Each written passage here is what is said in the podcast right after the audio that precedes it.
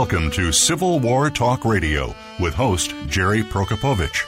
Our program covers all aspects of Civil War history, from the battlefields to the home fronts, and features guest experts, plus insight from your host as they discuss the most critical period in American history. Now, here is your host, Jerry Prokopowicz.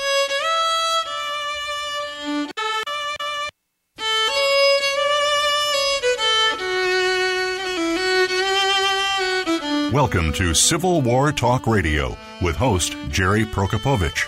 Our program covers all aspects of Civil War history, from the battlefields to the home fronts, and features guest experts, plus ins as the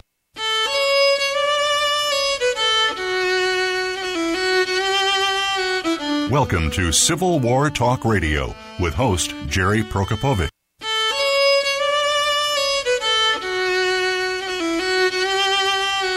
Welcome to Civil War Talk Radio with host Jerry Prokopowicz. Our program covers all aspects of Civil War history, from the battlefields to the home fronts, and features guest experts, plus insight from your host as they discuss the most critical period in American history. Now, here is your host, Jerry Prokopowicz. This is Civil War Talk Radio. I'm Jerry Prokopowicz. When historians look back at the early 21st century to analyze how the lost cause narrative was finally supplanted by more scholarly and accurate interpretations, I think they will focus on two events in the summer of 2015 as turning points in the struggle. One was the infamous Charleston massacre that exposed the undeniable connection between white supremacy and Confederate symbology. The other was a viral YouTube video called Was the Civil War About Slavery?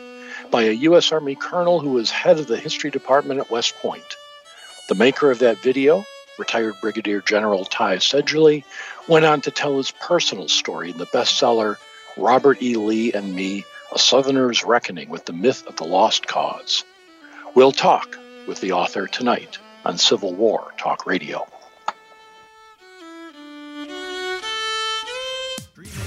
Voice America programs are now available on your favorite connected device, including Amazon, Alexa, and Google Home. Through streams with Apple Podcasts, TuneIn, and iHeartRadio, listening to your favorite show is as easy as saying the show name followed by the word podcast. Hey, Alexa, play Finding Your Frequency podcast. If that doesn't work, try adding on TuneIn or on iHeartRadio or on Apple Podcasts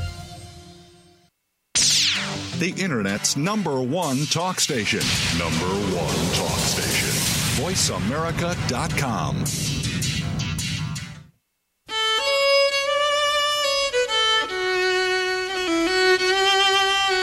You are listening to Civil War Talk Radio. If you have a question or comment about our program, please send an email to prokopowiczg at ecu.edu. That's P R O K O P O W I C Z G at ecu.edu. Now, back to Civil War Talk Radio. And welcome to Civil War Talk Radio. I'm Jerry Prokopowicz, coming to you from the rainy and dreary confines of the Brewster Building on the campus of East Carolina University on the uh, almost last Wednesday of June 2023.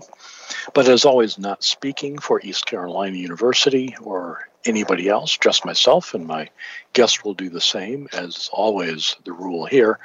Uh, it is the last show of the 2022 2023 academic year and Civil War Talk Radio season, season number 19.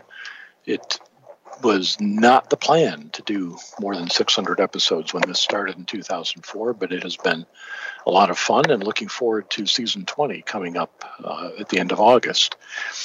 This uh, past week, uh, if you had a chance to listen, you heard some segments that were uh, recorded at Gettysburg College's Civil War Institute, which I attended last week. And what a great conference it was. If you have any opportunity to go next year, it's always in June, go to the Civil War uh, Institute website. Actually, go to the Gettysburg College website, and that'll have a link to the uh, uh, to the institute. That's where you want to go. uh, so many interesting speakers and interesting battlefield tour opportunities. I didn't get to do as much touring this time because I was speaking on the last day of the conference and kept updating my talk as people said things that were relevant and interesting. Uh, but got to meet a lot of people. Uh, had first sighting in the wild of a Civil War talk radio T-shirt being worn by someone other than a family member. That was uh, great.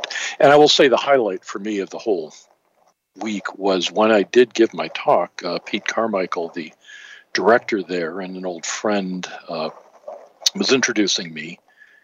And he said, and uh, Jerry teaches at Eastern Carolina University. And from a dozen, maybe two dozen people came uh, a loud sound of disapproval. No, no.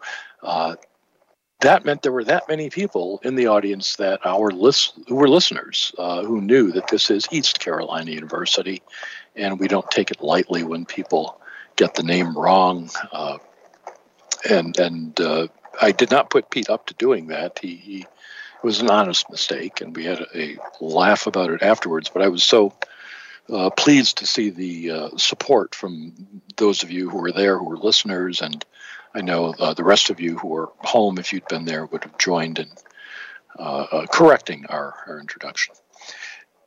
If you can't go for the uh, for next year's Civil War Institute conference, but can get to Gettysburg any other time, I, I strongly recommend that. The place seems to be on an upswing. I recorded a segment that you heard last week at the uh, Children of 1863. Uh, not really museum, adventure center doesn't sound quite right. A place for kids to learn about history where they can touch the exhibits, where they can play with things, aimed at five to 12 year olds, I would say. Uh, really an interesting place and, and uh, much better than another ghost tour storefront on Baltimore Street. Uh, there's the new uh, the Seminary Ridge Museum. Uh, the director there was was our guest here a few years ago when that opened, and now there's the new Adams County Museum that just opened uh, this year. There's the work going on in little round top the Park Service is doing. There's just a general sense of of, of dynamic progress. Uh, definitely worth going if you get a chance. I took the opportunity after the conference to go visit a few sites once my speaking duties were over and, and uh, followed up the advice of the students that were on last week's program who did the Culp's Hill interpretation project, and I visited that site. Uh, I did not climb the tower at the top, I will say. That is, is just too high. Uh, I did go up the Oak Ridge uh, Tower. That's a little more reasonable. And for the first time, was able to understand how Gettysburg College's athletic fields – infringed upon the, the historic railroad cut.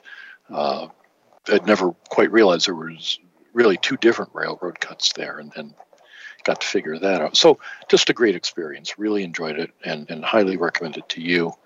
Drove home after a week of battlefield touring and talking about the Civil War, and of course, extended the drive by finding a battlefield to visit I hadn't seen before. This time it was Trevilian Station in central Virginia.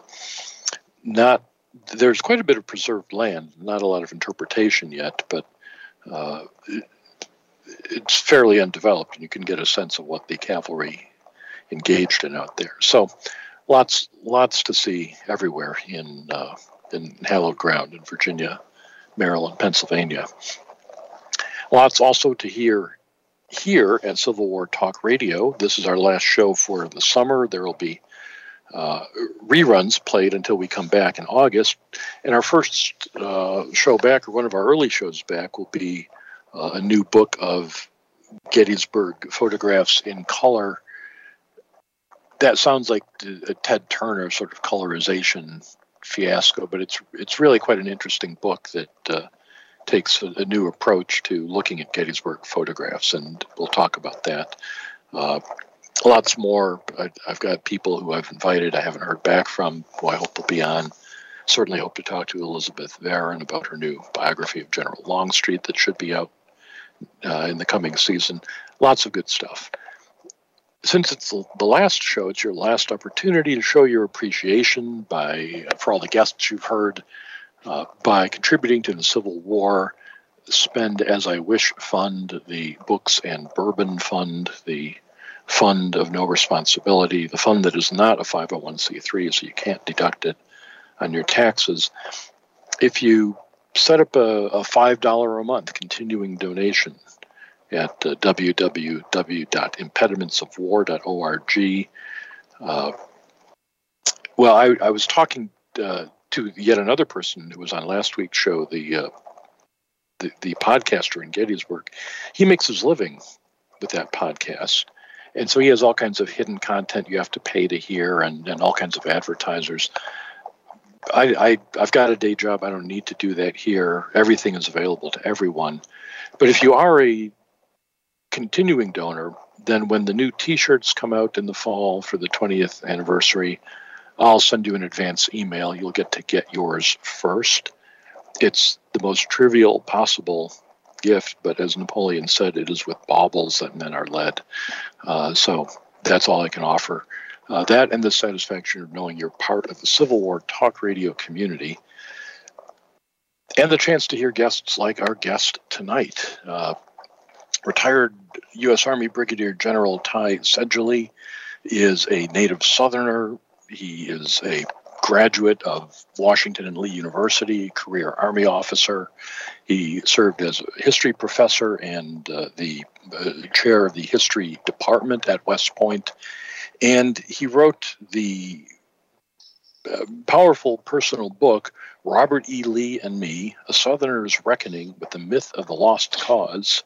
It is, uh, I, I can safely say, I don't think I've had any guest more frequently recommended to me by Civil War Talk radio listeners who've read this book and wanted to hear uh, hear from him. So I'm delighted to say, uh, General Seidule, are you there? Jerry, I'm here. Thank you so much for having me. well, I, am delighted we got to put this together. You were originally on the schedule uh, a few weeks ago, but you were called to an important duty speaking at the renaming of Fort Bragg to Fort Liberty, if I'm not mistaken. Is that right? Uh, uh, well, no, I actually I was going uh, to gosh let me see i'm trying to think of when we were doing that uh, i did have I, I, didn't go to the one at liberty i did go to the one at fort moore so it, i think that's that was the was. one that was that's right it was uh, was was fort benning after henry benning um, mm-hmm. and now uh, you know someone who never served in the u.s army but did kill u.s army soldiers uh, hmm. to uh, hal and julia moore who um, the, the, he was famous for the in the book and the movie we were soldiers once and young and of julia course. moore is the one that it created uh, sort of the casualty notification system that we use today in the Army. First time we've ever hmm. uh, recognized a family, not just a soldier. So it was a great to be there. Well, well, that's that's a very appropriate name for an American hero like that. Uh, let me start with the the video I referenced in the introduction that you did for Prager University in 2015. I clicked on it today uh, out of curiosity. It's up, you know, above 2.9 million views since it was recorded, and I sc- skimmed through the first, scrolled through the first few pages of comments, and they were universally positive. Was that the reaction that that video got when you made it? Oh no, and oh no, and and the other thing is that YouTube has got that many, but back when that was released, Facebook was using a bunch of videos. Uh, so if you count the Facebook and YouTube, it's right at 35 million. There so it, it, it, it, it is it is absolutely okay. So no, I got uh, probably 10, 20, 50, 100 to 1 negative responses then. The Army investigated me for political speech, for saying the Civil War was about slavery in my uniform. Uh, the Nation, the, the left leaning uh, magazine, said I was a propagandist for the Army. And Stars and Stripes said I was too close to another political organization. And my you know, superintendent called me in trying to figure out if I was uh, if I was up to, to nefarious things. So and then I got I got death threats to my West Point email address. So took me completely by surprise that saying something so uh, uh, so true would be so controversial. That really points out the gap between academic history and the popular understanding of history. Uh, certainly, in in 2015, and I would say as far back as, as the late 20th century, you'd be very hard pressed to find a serious academic historian who would disagree with the, the statement that the Civil War was primarily caused by the issue of slavery, but the general public that well, you ran into a lot of flack for saying that. Oh yeah, I did, and and I, you know, I, I, I, get these death threats, and and what I said was just right down the middle of the plate as far as academic historians are concerned. But the idea that I said that that uh, citizens of the southern states were willing to fight and die to preserve a morally repugnant institution just hit many people right between the solar plexus, and and uh, the PragerU is a conservative site, so I that's mm-hmm. where that's who it went to. Um, and then at the end of the video, I said that you know as a soldier uh, I was proud that 200,000 U.S. Army soldiers wearing the same blue uniform I was, including nearly 200,000 uh, African Americans, uh, fought to save the United States, destroy chattel slavery, uh, and free 4 million men, women, and children from human bondage. And that also, the idea that the U.S. Army, it wasn't the Union Army, it was the U.S. Army, mm-hmm. also um, it you know it, it hits people in a different way. So yeah, I got in a lot of trouble, but it made me realize that um, I, that I could say this, uh, but I really needed to wait until I got out of the army to say it again. Well, that the fact that you were in the army, uh, as, as, you say, you you recorded the video in uniform, that you had the the credentials of being a history professor but not at a pointy head liberal institution, but at West Point, uh, that you were uh, recording not on, again, uh, a, a left wing website, but on Prager University, which, as you say, is uh, noted for conservative views. Uh, these all, and that you yourself were a Southerner uh, with a, a military career, all these lent you know, took took your argument out of the ordinary. Yeah, I think that's true. I think, you know, the credentials, I don't think I realized at the time. I mean, I was flogging the book that we had just put out, The West Point History of the Civil War, and the mm-hmm. publicist came and said, with Simon and Schuster, and publicist said, hey, you know, why don't you do this? And so I looked up a little bit of Prager. You know, they were, I could see they were right of center, but uh, mm-hmm. they, they, at least in the history, it was okay.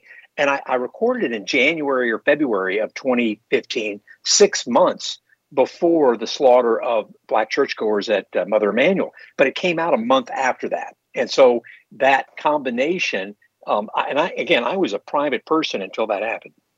And when that happened, I mean, it was it just floored me because I had no idea it was coming, and which made it all the more just amazing that this thing went viral. I mean, the army is not designed to have its colonels go viral. I'll tell you that right now.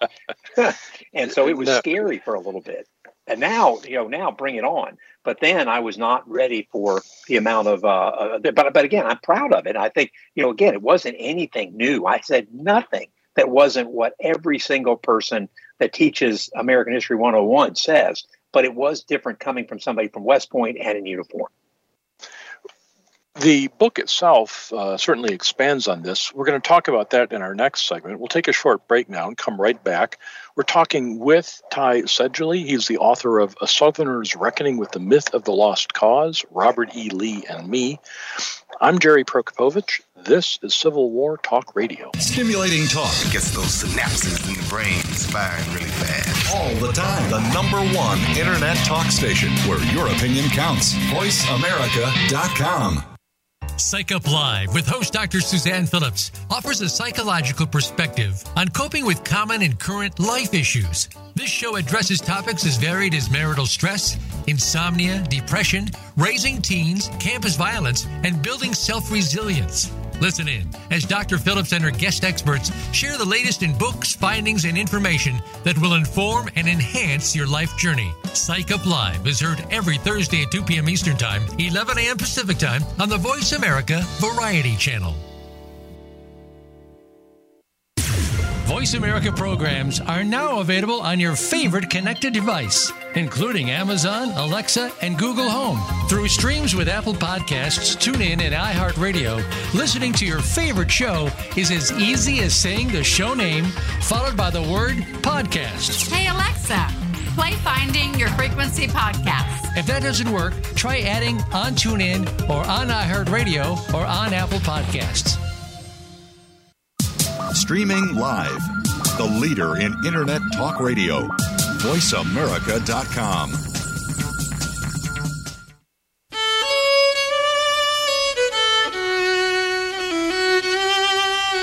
You are listening to Civil War Talk Radio. If you have a question or comment about our program, please send an email to prokopowiczg at ecu.edu. That's P R O K O P O W I C Z G at ecu.edu. Now, back to Civil War Talk Radio. And welcome back to Civil War Talk Radio. I'm Jerry Prokopowicz, talking tonight with Ty Seidule, author of Robert E. Lee and Me, A Southerner's Reckoning with the Myth of the Lost Cause. So, Ty, you obviously didn't publish this book while you were uh, in the Army, while you were teaching at West Point. It is very much a, a personal story. What brought you to to the decision to to tell the story this way rather than write a traditional history about the lost cause uh, to, to tell it through your own lens? Yeah well it's a great question. So i was at west point i was chair of the memorialization committee and we were trying to deal with the effects of uh, the war on terror. And west point had lost over 100 graduates killed there, and we had no central place to put all the names. And nor do we have a central place to put all the 1,500 plus names who, in Lincoln's word, gave the last full measure of devotion to the nation from the War of 1812 through Iraq and Afghanistan. So I was chair of this. I said, "Oh, we have this room in this Cullom Hall, Memorial Room. We'll do it in here." And we got the got the money, we got the design, we got everything together.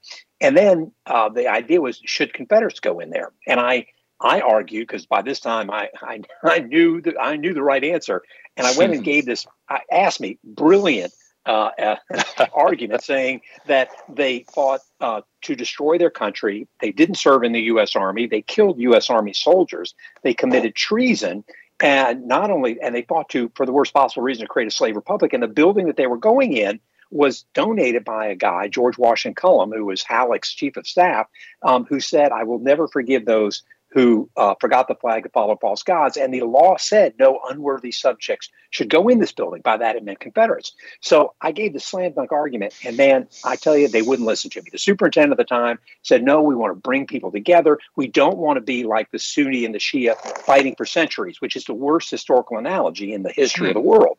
So I lost. I went back to talk to my wife, tail between my legs, and said, they wouldn't listen to my brilliant argument. And she said, Ty, did, did you tell them your story about why this is so important to you, why you're so passionate? I said, no, I'm, I'm a historian. I tell other people's stories. I don't tell my own. And she said, well, if you are ever going to have any success convincing people about this, you've got to do it through your own story. You've got to tell them about yourself.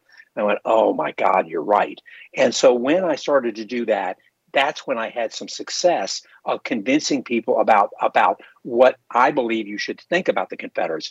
And so when I started doing that and having success convincing people, I knew that was the way I had to go with that book.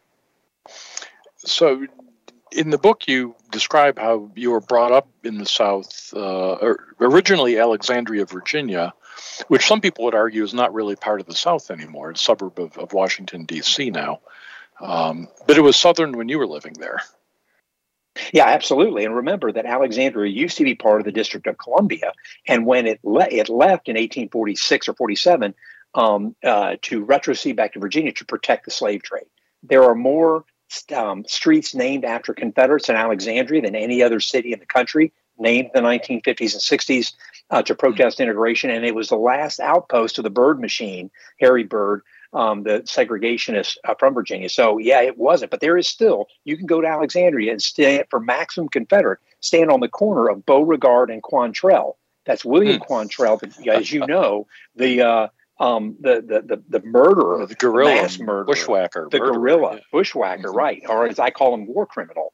Uh, mm-hmm. You know, and and they have a street still named after him. So yeah, it is it is that today. It's a very diverse community. But when I went there, it wasn't. In fact, I was bused across town from the white elementary school, Douglas MacArthur, to the segregated black elementary school named Robert E. Lee Elementary. Mm.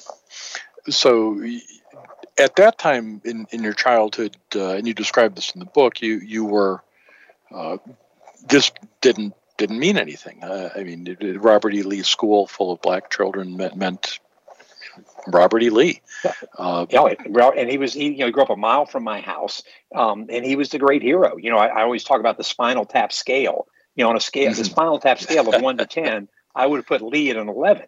And you know, even though I'm, I was a good good Episcopalian head acolyte, uh, you know, Jesus would have come in at like five or six. So it wasn't just that I thought he was that Lee was good. It was a reverential understanding of him. Well, you encountered that while we're talking about Lee, uh, especially you described your experience at Washington and Lee University. I had a chance to visit there for the first time last year. I was leading a, a history tour uh, in the Shenandoah Valley, and uh, certainly one could see where Lexington, Virginia, is is uh, uh, or had been at one time a real shrine to the Confederacy. Uh, and Washington and Lee, well, well, it's named for Lee. What talk about the the Lee presence that you experienced yeah. there? Yeah, well, I mean, it used to have on the license plates for Lexington. It was Shrine of the South, so that was on mm. the sort of le- on for that county was Shrine of the South. And Jackson, so well, Jackson's buried there. So between VMI and Washington Lee, it it was it was a shrine. You know, the Lee Chapel was called the uh, um, uh, the the Westminster Abbey of the Confederacy, and it it's the home of Lee the Lee recumbent Lee statue put there in 1883. Jubal Early gave the speech there, um, and and you know he was seen. He, literally, you go in the apse of the church. It's a chapel. There's no Christian iconography. Lee is on the on the altar, and when he is on that altar, he is in his Confederate uniform, asleep on the battlefield, not dead, with his mm-hmm. hand on the sword, another hand over his heart, ready to rise up to fight for the for his his cause, uh, white supremacy, and for the white people of the South. And then outside of that, so inside the basement where he's buried, his office untouched since 1870 when he died. It's a reliquary to a saint. Outside, you may have seen this traveler, his horse is buried there. Mm-hmm. He was stuffed for a while. Then his, his, his, I'm not stuffed. His bones were, were, you know, put together and in the museum for a while. It deteriorated. He's buried there. And people still leave uh, apples uh, for traveler on his ghostly travails and pennies face down so that the hated Lincoln will not be able to see his master uh, and on the penny, and that so Lincoln will have to kiss travelers the, the horse's butt. So it was it was not just it was you know, and it, we called him Saint Bob. And anytime anybody had a problem, they would go in there and sort of pray at the altar of Saint Bob for to, you know to, what would Bob what would what would Robert E. Lee do? So he was certainly more than just a presence. He was um, he was he was eh, like a god, and there was a chapel there that worshipped him, not some higher being. It, it's things are a little bit different there now, uh, certainly, but not not entirely. Uh, I, when I was there last on, on this road trip uh, on this tour, we stayed at a hotel that had once been called the Robert E. Lee Hotel. That was why the yeah. tour company booked it. But the new owners had changed the name to something innocuous. And some of the people on the tour, uh, including the tour operators, were like, oh, too bad they changed it. And I recall thinking, well, maybe they wanted to have an occasional black customer, uh, make some money. Uh, why would you keep that name, knowing that you're you're not going to get some people ever coming through your front door? Uh, so the, the hotel has a different name, and Stonewall Jackson's cemetery has a different name. Uh, Lee's still there, and and the pennies were still there.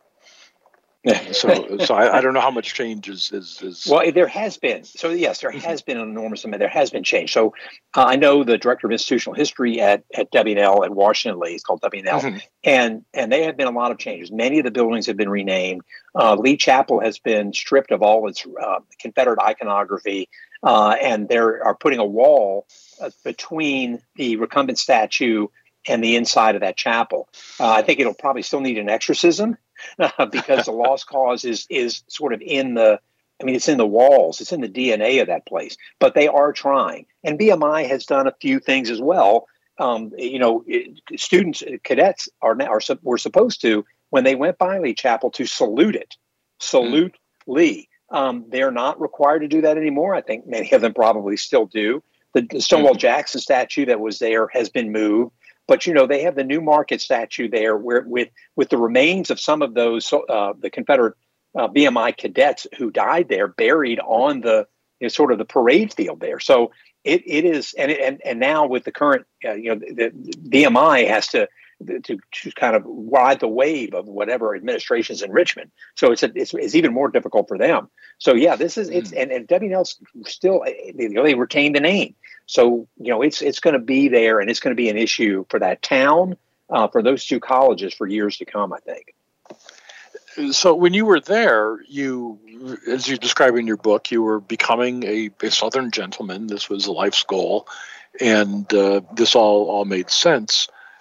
At, as I was reading the book, I kept thinking, at some point, this guy's going to have an epiphany it, it, it, because I know how the story ends. I know your your current views, and I, I, uh, in my notes for our talk tonight, I said, you know, you got to ask him when did this happen. But of course, you describe in the book. Uh, uh, give us an, an, outline when. When did you realize maybe this Lee guy is not everything Gone with the Wind says he was? Yeah, well, it happened slow and it happened fast. So the first thing to know is I took my oath of office in that chapel. Um, I took my commission there uh, surrounded by Confederate flags and raised my right hand and gave the oath. Many of your listeners have family or may have served themselves either in the federal mm-hmm. government or in the military. Congress takes this oath. It's an 1862 oath that when it says enemies foreign and domestic, it's talking about the Confederates. So I took an anti Confederate oath surrounded by Confederate flags. I went in the Army. It's hard to believe, but that's what the oath we all take is an anti Confederate oath. So I went in the Army and that changed me. So the idea of, of, of, serving with black soldiers being had by black bosses, um, and and and now it changed me over time that I didn't want to be a Southern gentleman anymore. I wanted to be the best Army officer I could. So that's the first thing that changed me. The second thing that changed me is I married a woman incapable of lying. And when I took mm. her into Lee Chapel for the first time, she said, "Oh my God, this is blasphemy." She was raised a Catholic get me out of here. She's like, I'm not having any of this. So she changed me because she just was incapable of lying. And I grew up in a culture based on lies. And the third thing that changed me is I was at West Point living on Lee Road by Lee Gate in Lee housing area. And I was, I mean, and, and then, and, and I went by Lee Barracks. At the barracks at West Point is our highest honor. We named after Winfield Scott and MacArthur, Washington, Grant, Sherman, uh, uh, uh, Pershing, and then there's also Lee. And I saw the sign and I went, huh, why are there so many things named after Lee? And I asked, nobody could tell me. I said, well, you know, here's something I could research. I would be interested in that. And what I found was that in the 19th century, there was nobody, nothing was named after them. They were seen as traitors. Duty, honor, country, our famous motto at West Point, is anti Confederate. You can only have duty and honor if you have country with it. So when did all these things come? They started in the 1930s and it was a reaction to integration. So it's not until the 1930s that things are named after Lee. And it happens in the 30s when the first black cadet comes, Benjamin O. Davis Jr. It comes in the 1950s when the Army is forced to integrate and slow rolls it. It comes in the early 70s when minority admission starts. And for some reason, there's something in the 2000s too I can't really explain that. But but so I was it ticked me off that things weren't named when we when I would have thought they would. It was 1870 when we died. No, it's a reaction integration. And that ticked me off so much, Jerry, that that's when I really went in. I was like, holy cow, this guy's a traitor. And I looked up the Constitution, Article 3, Section 3. Treason shall be shall only consist of levying war against the United States. And that's when it was like, oh my gosh. I and then I just went all in. Well, now the the reaction to what you say, people will, will say, "Well, Lee had no choice uh, but to go with his native state." Uh, I'm, I'm, sure you've heard that uh, a thousand times. I have.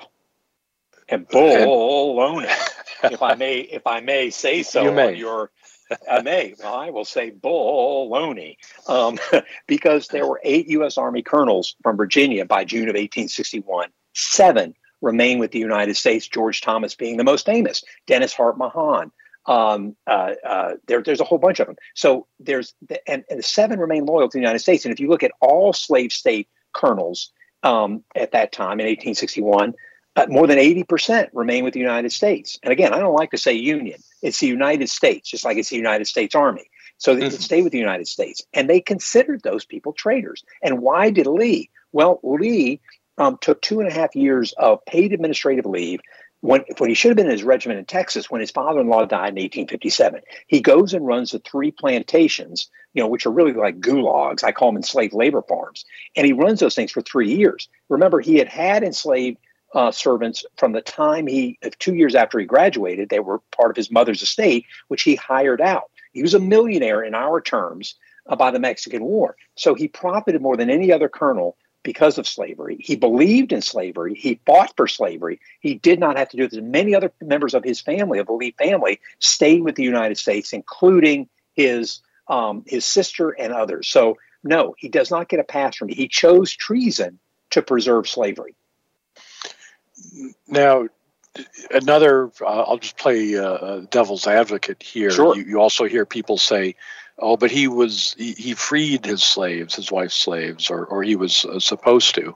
Um, and and uh, I know Elizabeth Brown Pryor was on the show uh, many years before her unfortunate passing, uh, and talked about this. But but give us a short answer. Did he really free the slaves? no, I mean you know he did not. And and and I use a lot of Elizabeth Brown Pryor's work. I mean, what a what an amazing book of reading mm-hmm. the man. Um, and she she found that one uh, he kept uh, he his father-in-law Custis in 1857 kept kept um, enslaved families together. Lee broke apart all but one and uh, Custis said he he said it, they had to be free within five years, but many of the enslaved people had thought they had heard him say, "You're going to be free when I die."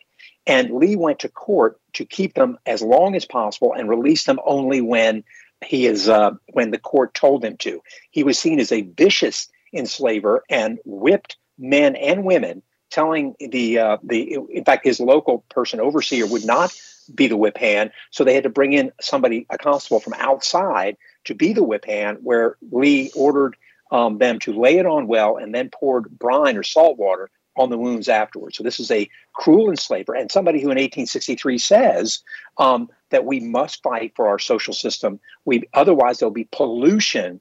Basically, he's saying that they're fearful of black male sexuality, that there's going to be some rape of white women. But as we know, it was white men, in fact, raping enslaved women. In fact, most white men or boys had their first sexual experience with an enslaved woman. That's why to this day, most, almost all who trace their heritage to the enslaved era have at least 20% European DNA because of the ubiquity of slave rape. It, it's, uh, I mean, just, just a horrifying system. And uh, the choice of language, uh, as you point out, uh, instead of the, the moonlight magnolia language like plantation, calling it a enslaved labor farm certainly does help people think about it differently. Uh, the yeah, it's one thing if I could say on that. It's it's sure, a yes. site of mass. It's a site of mass atrocities.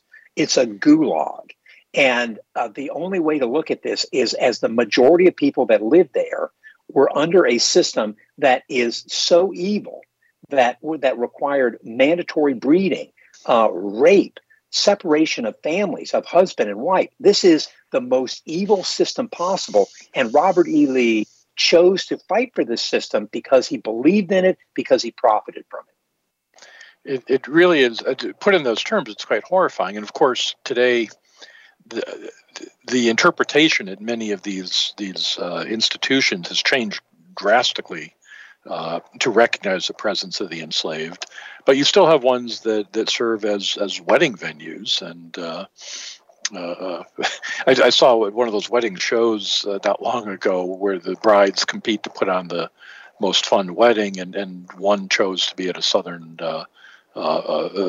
What they called a plantation, and, and one of the other contestants who was black just kept rolling her eyes, like, you know, how, how can you not see why this is not a good idea? Uh, we'll talk more about this. We're going to take a short break, come back again, talk more with our guest, Ty Seidule, author of Robert E. Lee and Me A Southerner's Reckoning with the Myth of the Lost Cause. I'm Jerry Prokopowicz. This is Civil War Talk Radio. Streaming live, the leader in Internet Talk Radio, VoiceAmerica.com. Tune in to the Voice America Variety channel on the Voice America Talk Radio Network. Voice America Variety broadcasts a diverse array of topics, reaching a global community. Our experts come from all walks of life, and the topics they discuss are everything from current events, arts and entertainment, leadership, parenting, relationships, self improvement, career advice, and a variety of other topics. Check us out today. You're sure to find something of interest. Voice America Variety. Talk on today's hot topics. Voice America is on LinkedIn. Connect with us today. Have you become a member yet? Sign up now to become a member of Voice America. It's always free and easy. Plus, you get to take advantage of some great member benefits. Get unlimited access to millions of hours of on demand content across all of our channels. Keep track of your favorite episodes, shows, and hosts in your own customizable library. Find out what shows you might be interested in based on your favorites. Plus, you get insider access with our newsletter. Membership gives you more. Sign up at voiceamerica.com and click register at the top right. Stimulating talk gets those synapses in the brain firing really fast. All the time. The number one internet talk station where your opinion counts. VoiceAmerica.com.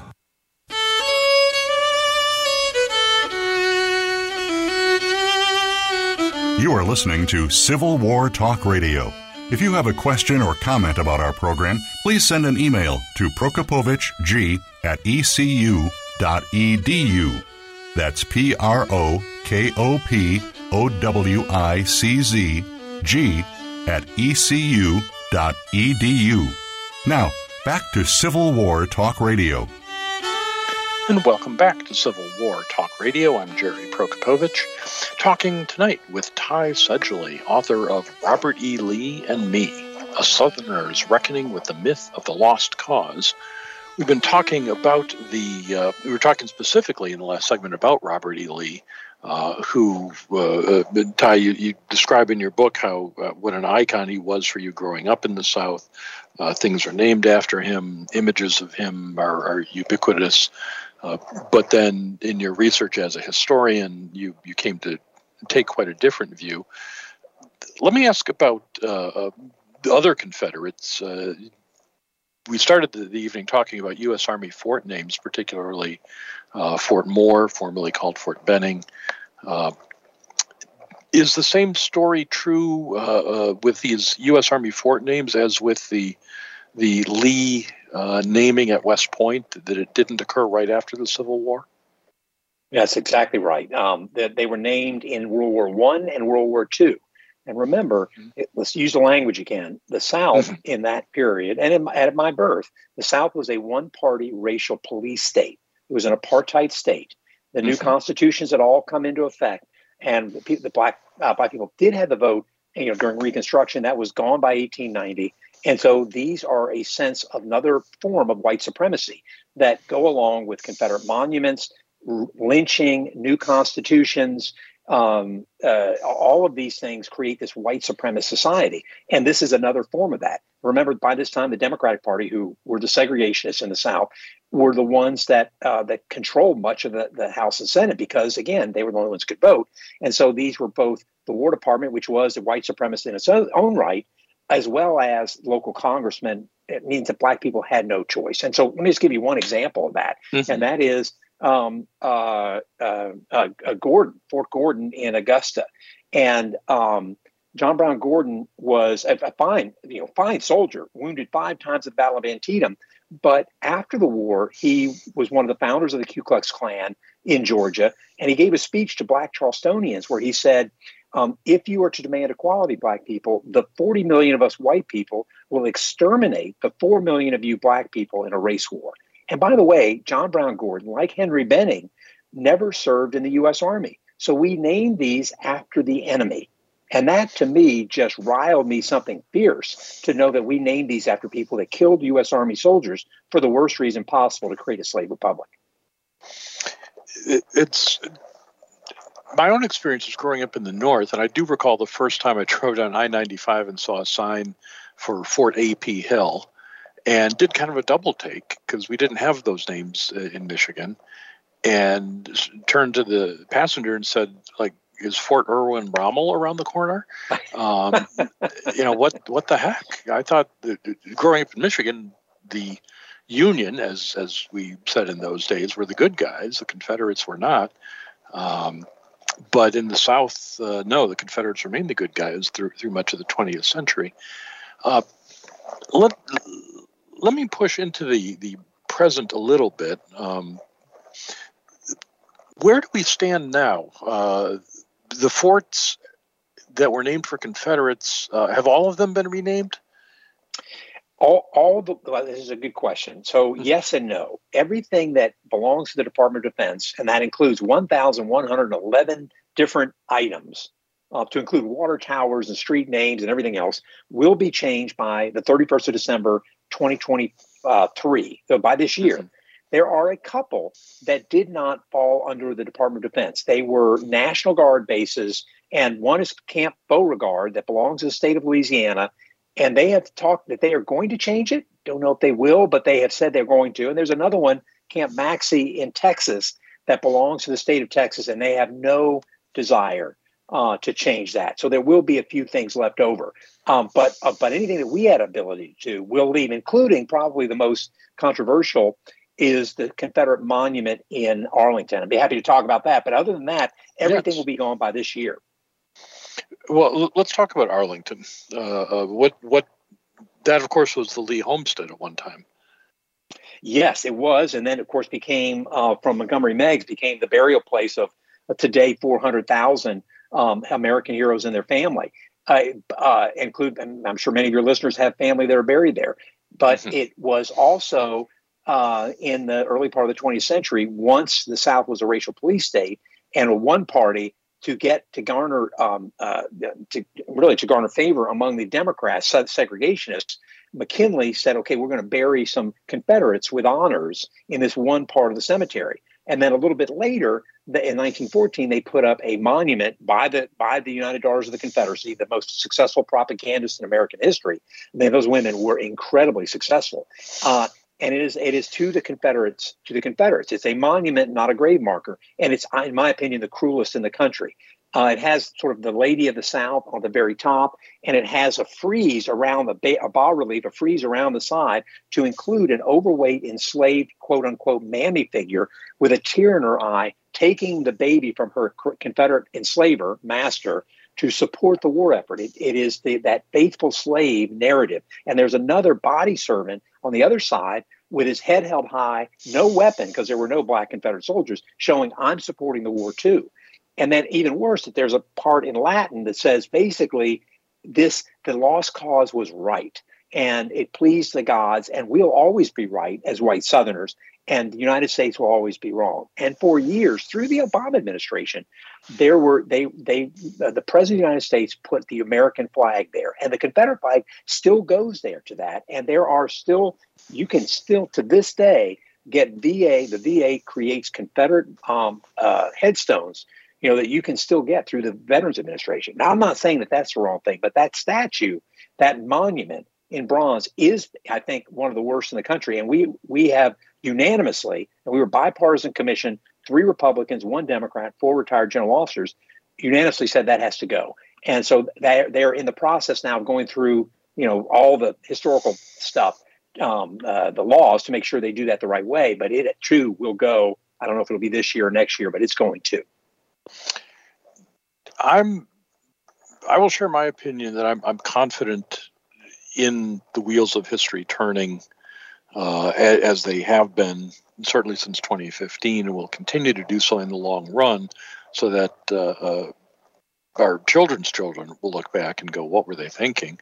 Uh, but we're hearing, uh, even from candidates in uh, next year's presidential election, promises to rename, re rename some of these forts if they are elected. we're not out of the woods, are we? No, no, we're certainly not. And uh, uh, shame on you know. Listen, I'm a, not a political person. I, I, vote, but I have never been affiliated with a political party. But that is just uh, uh, just horrible that they are doing that. And I should say that the night the 2020 National Defense Authorization Act said that nothing new there will be no new naming of things after confederates and that then the 2021 national defense authorization act created the commission that i was on so they mm-hmm. can't do it now they could call it after somebody other, you know, maybe they, they would name it after somebody else that had last name Bragg, but they can't name it after a Confederate anymore. So it is just pandering to people that think that this is good. And I, and I, tell you, I think the Army, I've been to a couple of these ceremonies and they are incredibly powerful. When I was, my first duty assignment was Fort Bragg, and I went there, nobody ever told me the story of Braxton Bragg. Why not? Who could tell that story?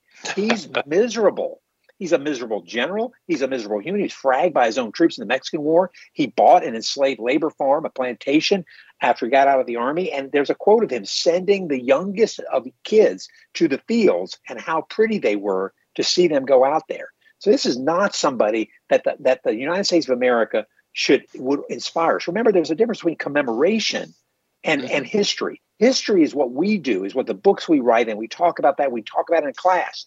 Commemoration is about who inspires us. It's about our values. And if something doesn't represent the values of America, then we should change it. And that's exactly what we did for the Department of Defense to ensure that the names that we have there will inspire soldiers, sailors, and airmen and marine into the next century.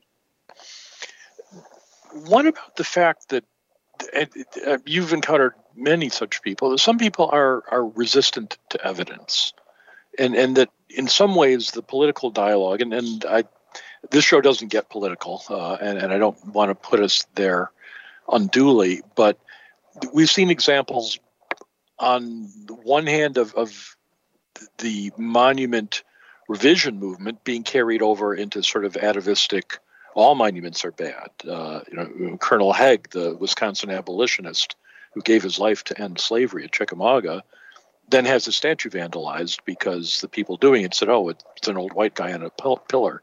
Let's vandalize it." Um, there's no attention to evidence or history there, and and on the other side of the political spectrum, we've got people saying, "Well, here's." clear evidence, oh, we're not going to pay attention. We have alternative facts. We'll just make up our own and, and say those over and over, uh, and and that'll that counts as good as real history. Uh, what do we do with people who are just resistant to historical evidence? Yeah, well, this is it's a great question. I, would say that about our commission's work. Until mm-hmm. those two political candidates said something, until that time, there had not been one mean word said about the commission or its results from any elected politician at the federal, state, or local level.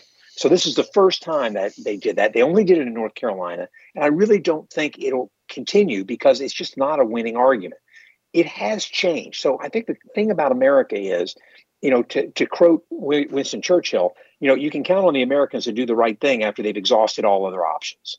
And I think that in this case, it is changing and i don't that's a loss it is truly what they're arguing is lost you can go mm-hmm. you can't stop people from looking at my video or reading the secession declarations or anything else and that's why they're so history is dangerous history is dangerous because it goes after our myths and our identities. And when somebody challenges those myths it the, the reaction can be ferocious. I've certainly seen that. But on the other hand the facts are the facts. And the, the values of the Confederacy, treason and slavery, are the exact opposite of what we want in the United States of America. I love my country. I spent 36 years in its uniform protecting it, and I will not have anybody tell me that I'm one, that I'm not a patriot, and two, that the Confederates somehow represent the United States of America today. So we can win this argument. And I am committed as much as I can to, to telling that story over and over because that's what it takes. It takes academics. It's taken us 50 years as academics, but I think mm-hmm. we're fighting and we're winning now. You know, it, it is a, a continuing battle, and, and, your commission certainly has done great work. Uh, you know, the example we started with of Fort Moore uh, replacing Fort Benning. Uh, I, I, saw somebody the other day in an offhand comment say, "Well, I don't call it Fort Moore." And the reply came to him, you know, Hal Moore is not enough of an American hero for you. Um, it, you know, who, it's not as if you put, uh, uh, you know, a cultural figure, but but there's a, you know a great American military hero uh, who did fight for his country, as opposed to uh, yeah. someone and, who never served to include Julia Moore, his wife. But I, the other thing I would mm-hmm. tell them that is, hey, you know, when I was headed down to, uh, I'm in upstate New York. When I was headed down there, I stopped by Idlewild Airport. Mm-hmm. What Idlewild? Airport? Well, yeah, that's what Kennedy Airport used to be called, Idlewild. The the George Washington Bridge used to be called the Hudson Bridge. So George, you know, th- we change names all the time when they no longer fit what we need, and mm-hmm. and that's happening again here. This is a it's an inspirational story about the Moores. It represents the army and the military today, and it's something we Americans can get behind. It's the right thing to do, and it doesn't take a rocket scientist or somebody with huge, you know, it doesn't take that. This is a great story, and now guess what? You could never tell the story of Henry Benning, who never served in the U.S. Army when you went there Everybody's going to know the story of Hal and Julie Moore from now until whenever because it's such an inspirational story. And and that and you end your video with that that comment, and you and in your book as well that uh, you know all Americans can take pride in the fact that the United States Army did win the Civil War, uh, did end the rebellion. Uh, there is no slave republic on the North American continent. Uh, that it, it does, it's not exclusively a negative story of uh, tearing things down or changing them, but but it should be one of pride and uh, uh, patriotism for all of us. Yeah, that's what the U.S. Army is. I mean, this is the United States Army that won that war. They were the boys in blue you know, the Union wasn't just the Union, it was the U.S. Army. And it's something I'm very proud to have worn that uniform, the same uniform that U.S. Grant, the finest soldier ever to wear U.S. Army blue, the same uniform he wore, the same uniform that George Washington picked. It, it's it's a great story. Unfortunately, we are out of time tonight. It's the end of our season, listeners. Uh, but I'm so pleased to have been able to have this conversation tonight. Uh, we've been talking with Ty Seidule, author of Robert E. Lee and Me: A Southerner's Reckoning with the Myth of the Lost Cause. Thank you, uh, Ty. It has been an honor having you on Civil War Talk Radio. Thanks, Jerry. Great conversation. I really enjoyed it. And listeners, as always, Thank you for listening to Civil War Talk Radio.